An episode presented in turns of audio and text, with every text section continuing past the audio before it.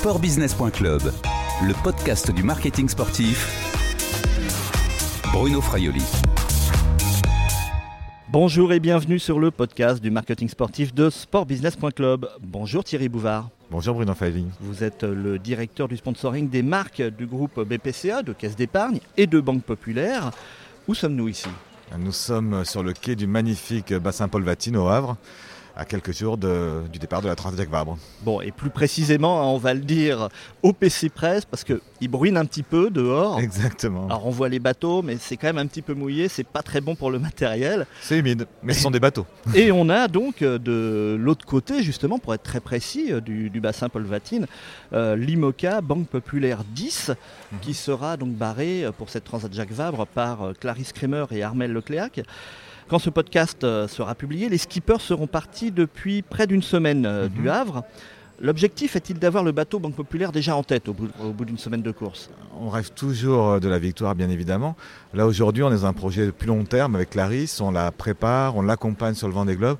Et cette transatlantique, c'est la première qu'elle fait sur le bateau. Donc, c'est surtout un objectif d'être au plus haut et puis après, euh, le sort décidera et on verra comment se passe la course. Mais le principe, c'est d'être au plus haut et d'apprendre le plus possible pour le Vendée Globe. C'est quand même pas une course d'entraînement pour vous? Non, non c'est jamais une course d'entraînement. Quand on a des compétiteurs à bord, ce n'est jamais de l'entraînement, c'est toujours de la compétition, bien entendu. Vous avez cité euh, Clarisse Kremer, qui est le skipper, la skippeuse en chef sur ce mhm. bateau. Elle est aidée, et d'ailleurs c'est assez curieux de dire aidée par Armel, Lecléac, qui, qui donc euh, vainqueur notamment du, du, Vendée Globe. Pourquoi ce, ce rôle? Pourquoi ne pas passer la barre euh, à Armel?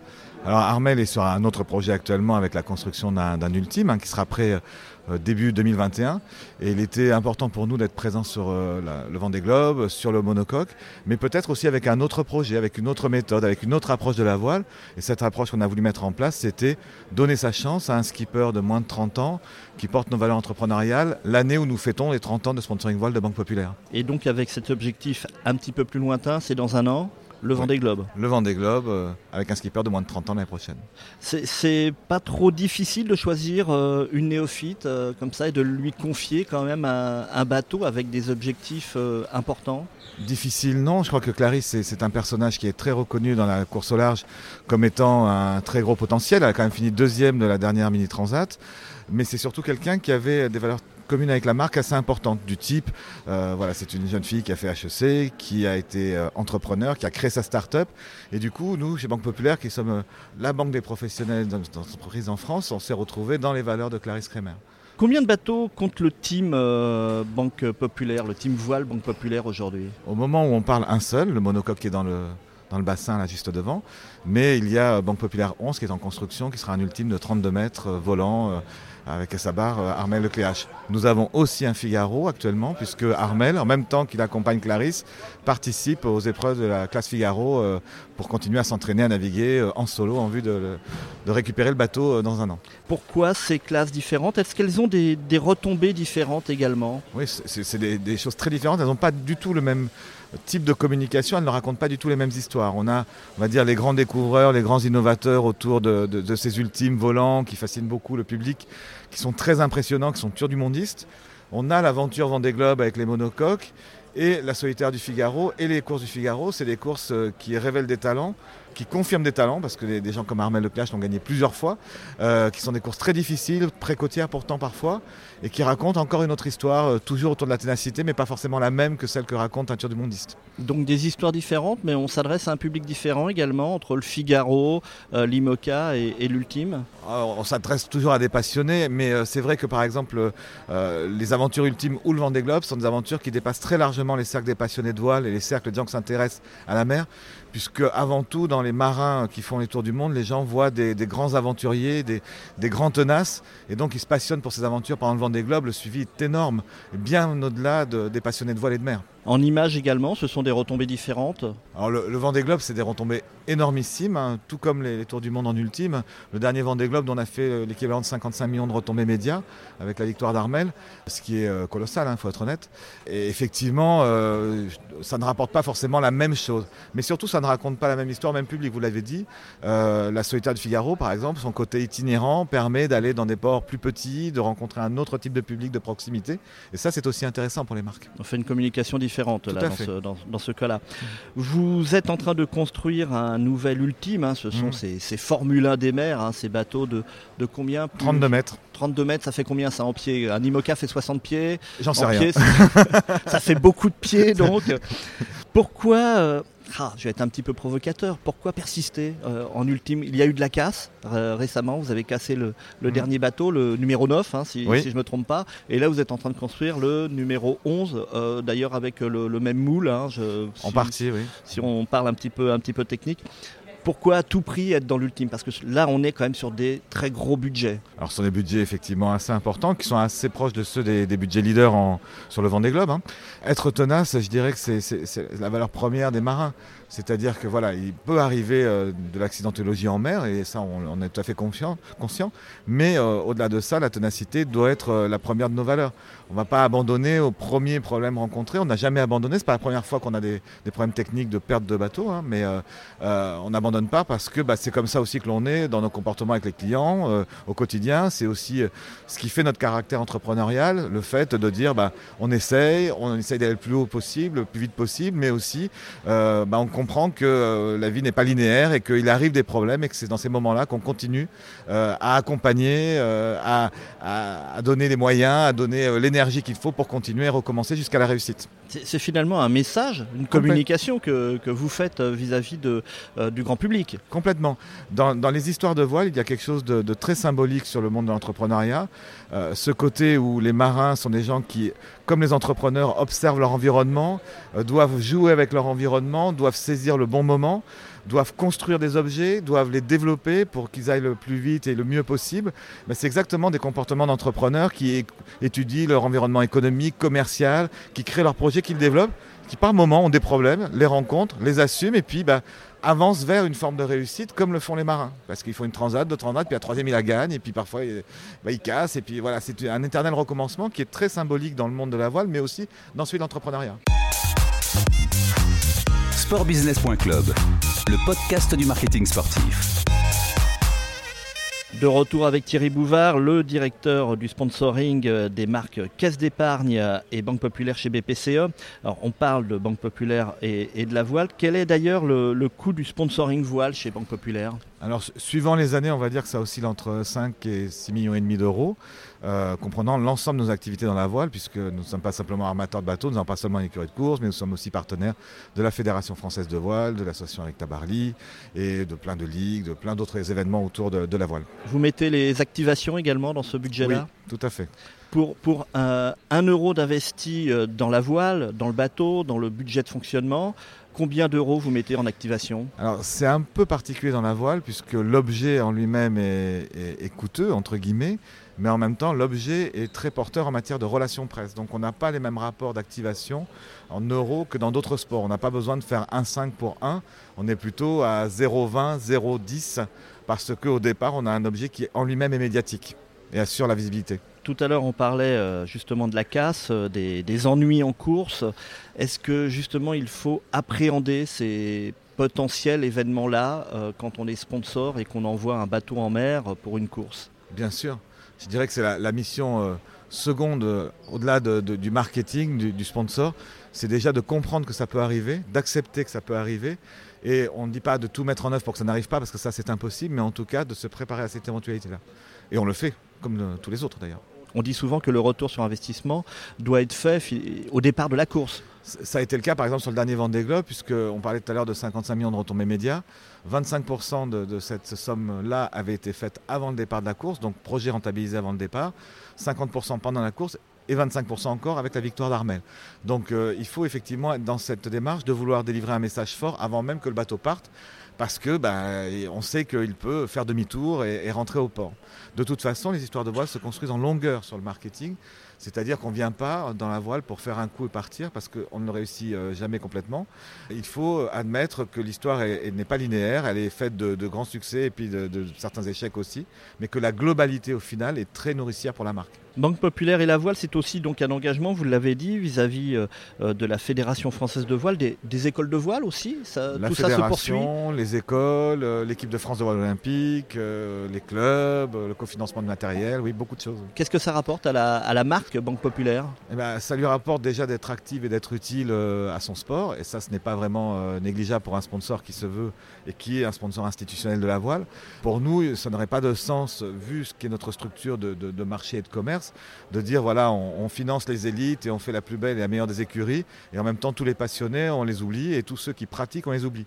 Et c'est pour ça que depuis 19 ans aujourd'hui, avec la Fédération française de voile, on s'est engagé dans un programme d'accompagnement de la filière, c'est-à-dire à la fois de la filière sportive de haut niveau olympique, mais aussi du démarrage, c'est-à-dire des clubs, des écoles de voile, notamment par le cofinancement de matériel.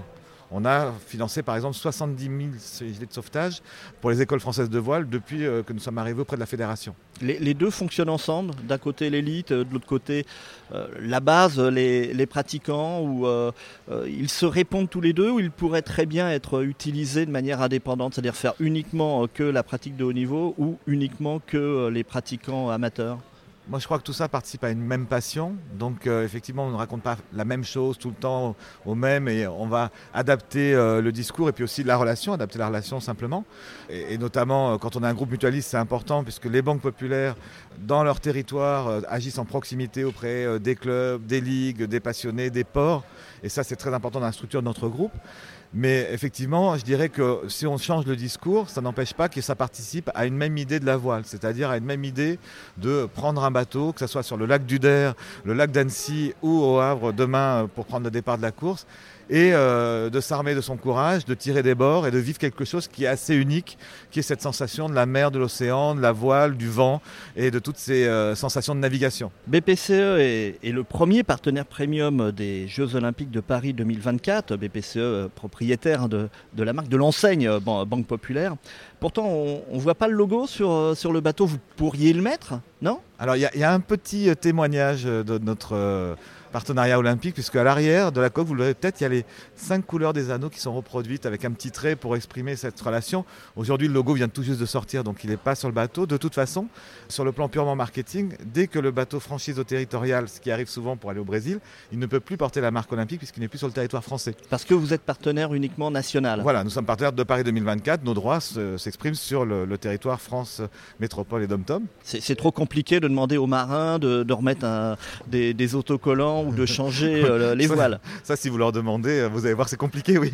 Mais euh, donc, on ne peut porter cette marque que dans le territoire français. Donc, sur les bateaux, c'est un peu compliqué. Le logo, justement, le logo de Paris 2024 a été dévoilé il, y a, il y a quelques jours. C'était la, la, semaine, la semaine dernière. Mhm. Qu'est-ce que vous en pensez de ce nouveau logo qui porte donc trois valeurs la médaille, la flamme olympique et puis Marianne, Je trouve que c'est assez malin de la part du COJO et d'une manière générale, c'est comme ça qu'ils conçoivent les jeux et je trouve ça très intéressant de vouloir être disruptif, de faire autrement, euh, d'amener de la nouveauté, de la fraîcheur. C'est un touch très français auquel euh, forcément on adhère hein, quand on est euh, français, de vouloir faire différent. Et ce logo, bah, effectivement, aujourd'hui, il est différent. Alors du coup, il fait parler, mais il fait parler quelque part de l'énergie de la France dans ce, dans ce dossier-là, qui est une énergie pour créer quelque chose d'innovant et de nouveau. Moi, je suis très, très, très fan de la démarche. Et il se marie bien avec les, logos des enseignes du groupe BPCE Forcément. De toute façon, c'est un, un logo qui porte des valeurs si fortes qui se marie forcément avec nous. Sportbusiness.club, le podcast du marketing sportif. On retrouve Thierry Bouvard de BPCE. Nous sommes toujours installés euh, près du bateau, Banque Populaire 10, hein, celui qui participe à la Transat Jacques Vabre euh, dimanche. Enfin, en fait, on est dans le PC Presse. Euh, Banque Populaire est aussi armateur. Hein. pourquoi d'ailleurs être armateur et propriétaire de ces bateaux? C'est mieux, vous maîtrisez mieux, vous avez mieux le contrôle finalement de votre partenariat, de votre sponsoring? Alors, euh, sur la partie écurie de course, effectivement, c'est pour avoir une maîtrise euh, euh, du budget, de l'utilisation du budget, vraiment d'être dans quelque chose de raisonnable et de raisonné. c'est aussi une manière de collaborer qui nous va bien, c'est-à-dire d'être vraiment en connexion forte avec le team. On n'est pas simplement quelqu'un qui vient amener des moyens à une équipe sportive on travaille ensemble. Quand on crée un nouveau projet comme celui de Clarisse, on travaille vraiment en collaboration, le team, les skippers, les équipes de marketing sportif de BPCE pour trouver les bonnes solutions, mettre les moyens aux bons endroits. Euh, c'est peut-être pour ça qu'on est là depuis 30 ans. C'est qu'on arrive à travailler ensemble et pas simplement être dans une démarche publicitaire de venir coller notre logo. Vous êtes présent, euh, on l'a dit au début, dans trois catégories, dans trois classes, mhm. Figaro, l'IMOCA, l'Ultime. Pas tout à fait en même temps d'ailleurs, je ne sais pas si vous avez noté, parce que l'ultime arrive un peu plus tard. Un tout petit peu plus tard, hein, justement, il y a une course d'ultime qui part une semaine après le départ de la mhm. Transat Jacques Vabre. Il y a une petite guéguerre, on peut, on peut voir entre les, deux classes, Imoca euh, et Ultime. Quelle est votre position, vous qui avez un bateau euh, justement dans les deux classes? Ça vous fait rire?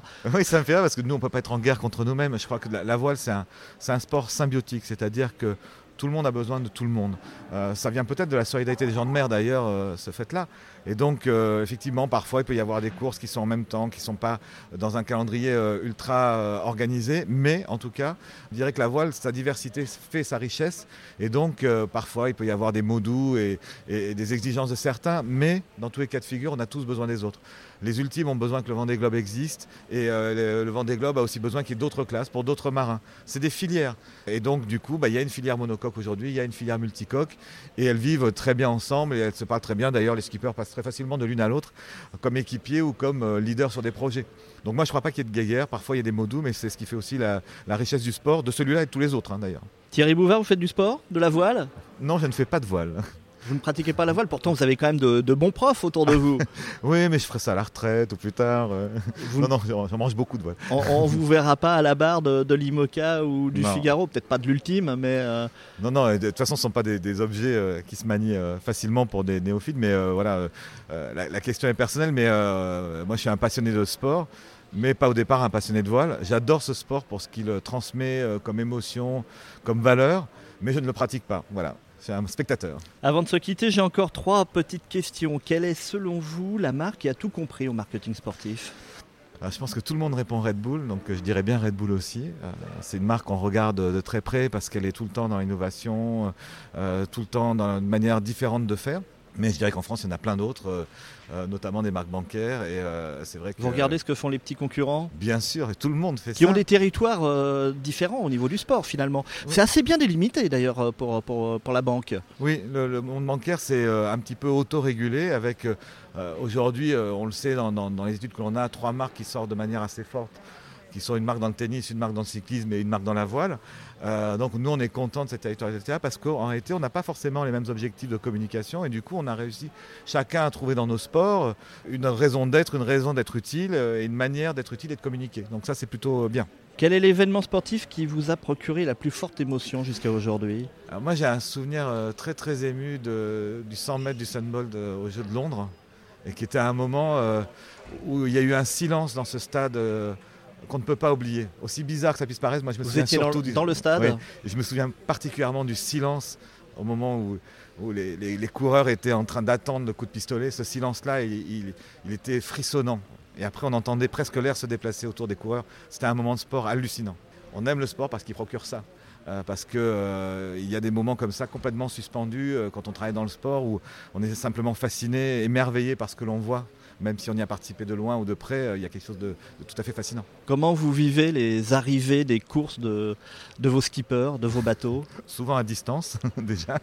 Et euh, on, les, on, les, vit aussi comme des moments d'émotion. Euh, une arrivée de Vendée Globe, c'est absolument pas un moment anodin dans, dans une vie de sponsor. C'est un moment qui vient clôturer dans notre cas, on en est heureux euh, joyeusement, euh, euh, des mois de, surveillance, de surveillance au sens bienveillant, c'est-à-dire de où est-ce qu'il est, comment il va. Et, voilà, c'est des grands moments d'émotion. Quel sera le prochain événement sportif que vous ne raterez sous aucun prétexte, Thierry Tokyo. Donc les Jeux Olympiques les Jeux Olympiques de Tokyo, bien entendu, on, on, sera à fond derrière l'équipe de France, on sera à fond derrière les voileux, mais aussi euh, derrière tous les autres sportifs. Vous êtes partenaire également de l'équipe de France olympique, Tout en étant partenaire de Paris 2024. Hein, c'est dans un, maintenant dans un, package commun. Tout à fait, c'est dans un même package. On était déjà partenaire du CNOSF depuis 2010 euh, au, travers du groupe BPCE et on continue à l'être. Et c'est vrai que la diversité des sports sur l'Olympisme, la diversité des équipes, des horizons desquels viennent les sportifs, c'est quelque chose de tout à fait fascinant à vivre. Pendant les Jeux Olympiques, on se passionne pour le plongeon, le tir, euh, le tir à l'arc, pour des sports euh, qui sont moins visibles en médias et qui sont pourtant porteurs des mêmes émotions, de victoire, de, dramaturgie, d'effort. et ça, c'est voilà, un moment béni pour quelqu'un qui travaille dans le sport que de, de, voir cela. Dans les Jeux Olympiques, je ne sais pas vous, mais je fais partie des gens qui se lèvent la nuit pour aller regarder des épreuves improbables qu'ils n'ont jamais vues en live, comme le water polo qu'on voit jamais à la télévision. Bah, pendant les Jeux Olympiques, ça me fait me relever, moi. Bon, bah écoutez, on ira voir du water polo ensemble, alors si vous voulez, à Tokyo 2020. Merci Thierry Bouvard, à bientôt. À très bientôt, merci à vous. Cette interview a été enregistrée vendredi 25 octobre 2019 au Havre, à côté du bateau Banque Populaire, deux jours avant le départ de la Transat Jacques Vabre. Au revoir et à bientôt sur le podcast de sportbusiness.club.